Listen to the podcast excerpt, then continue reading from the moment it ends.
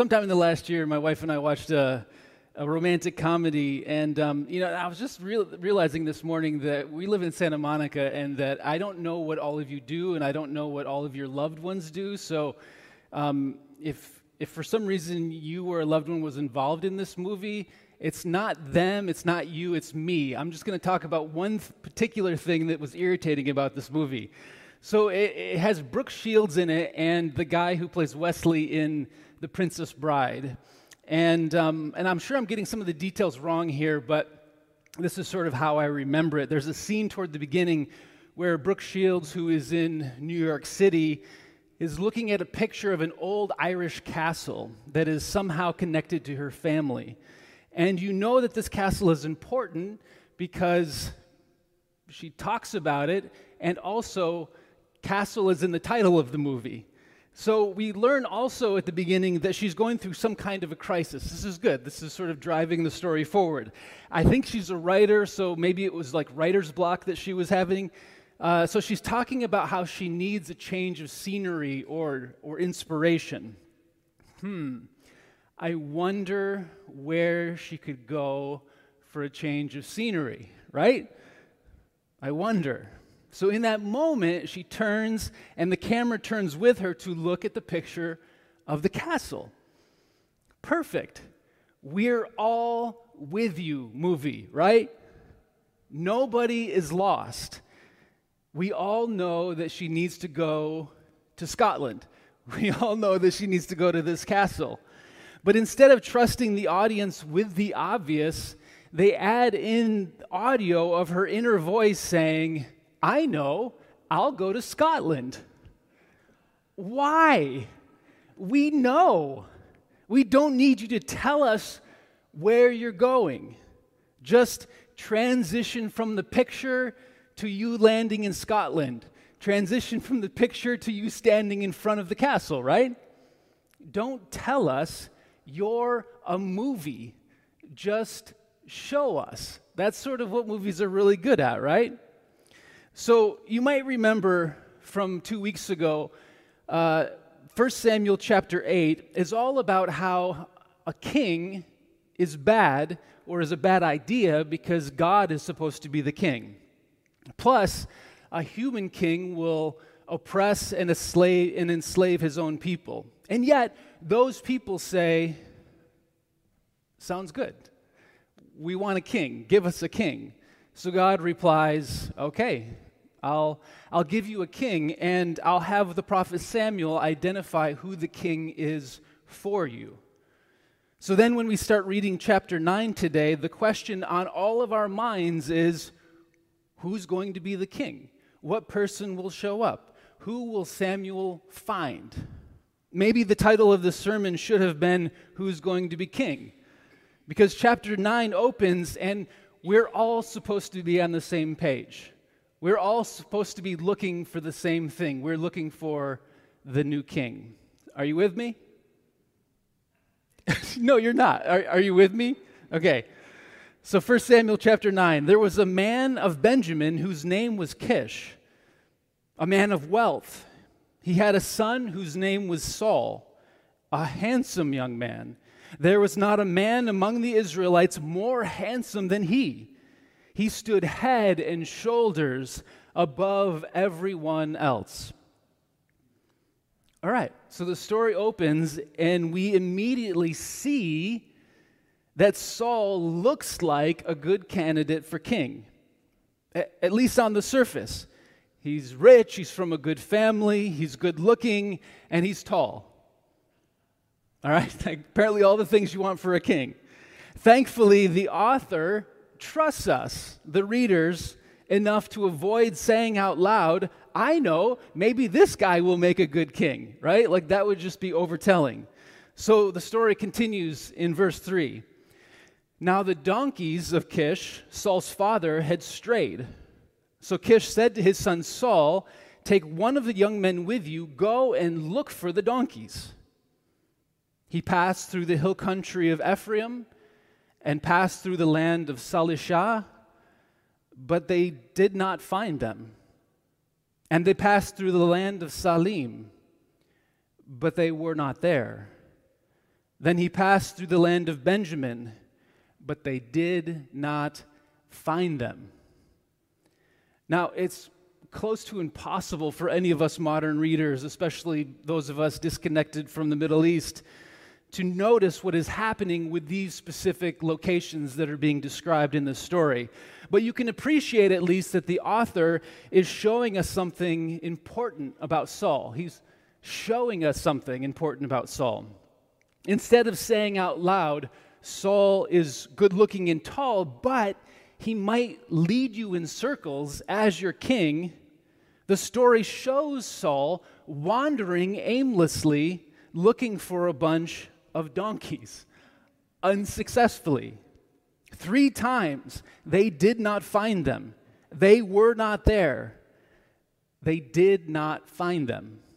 So, if you're looking for a modern example of this, think about any experience that you've had of shopping at IKEA, right?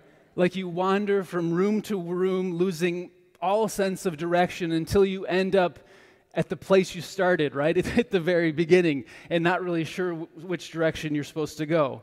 With some help, you finally uh, find your, your way to the warehouse where you once again get lost for something called Hemnes, which is a dresser, or, or smorgos, which is a, a sandwich, right?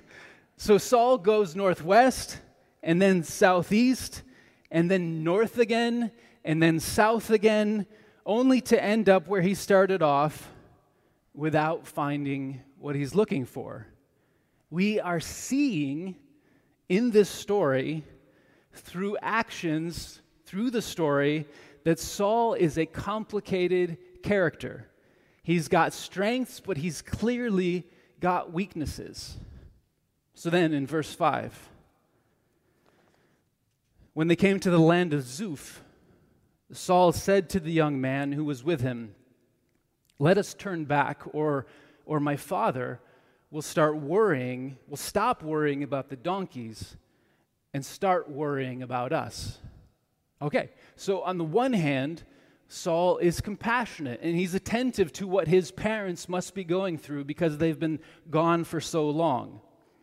But on the other hand, he appears to be someone who gives up quickly and is willing to shirk his responsibilities.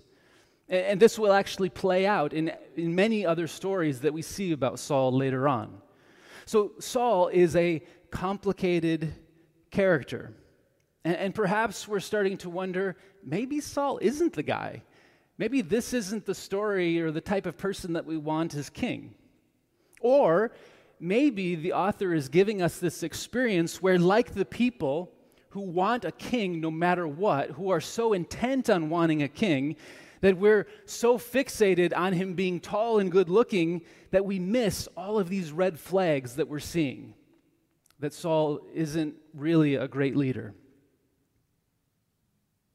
So then in verse 6, but the young servant said to Saul, There is a man of God in this town. He is a man held in honor. Whatever he says always comes true. Let us go there now. Perhaps he will tell us about the journey on which we have set out. Maybe this prophet can tell us how to get out of this IKEA.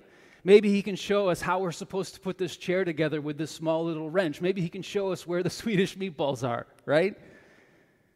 The suspense is beginning to grow again because we know from the last chapter that it's a prophet. It's the prophet Samuel who's supposed to identify this new king.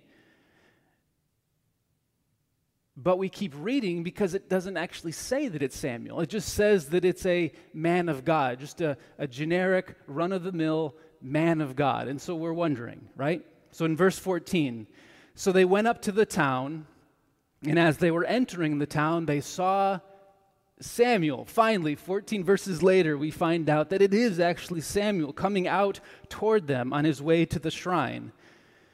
Now, the day before this, before Saul came, the Lord had revealed to Samuel, Tomorrow, about this time, I will send to you a man from the land of Benjamin, and you will anoint him to be ruler over my people Israel. He will save my people from the hand of the Philistines, for I have seen the suffering of my people, because their outcry has come before me. So, this is a little bit of the overtelling that I was talking about because we all know that Saul meeting Samuel, we know what it means. We know that Samuel will probably anoint Saul to be the first king. But what's really important about this part here is that God is a part of driving the story forward. God is a part of this. And we have to remember that the whole idea of a king is a rejection of God. The people are turning away from God in order to follow a king. And yet, God is still there involved in their story. God is still at work among the people, even when they've lost their way. And God is still willing to work with this would be king, even if Saul has his serious limitations, even if Saul still has a lot to learn, even if the people mistake outward appearances for inward character and qualities, God isn't afraid to stick with them, to be known as their God, even if they're wandering off. So, the Christian story, or the way that we've often told the Christian story, imagines God as too good to be in the presence of our imperfections. That God is too holy to be close to our sin or to our failures or to our limitations. But that is not what we see happening in the Bible. God doesn't need perfection. God doesn't demand that we always get it right. Jesus is not afraid of our humanity. Jesus is not afraid of our complicated lives or our complicated experiences or our complicated character. God's priority is listening and being attentive to our suffering. God's priority is being attentive to our struggles. God's priority is walking with us, sitting with us, being with us, no matter what. As Peter says to our kids every week, God loves us, God is for us, God is always with us. Let's pray. Jesus, thank you for walking with us through all of life. Amen.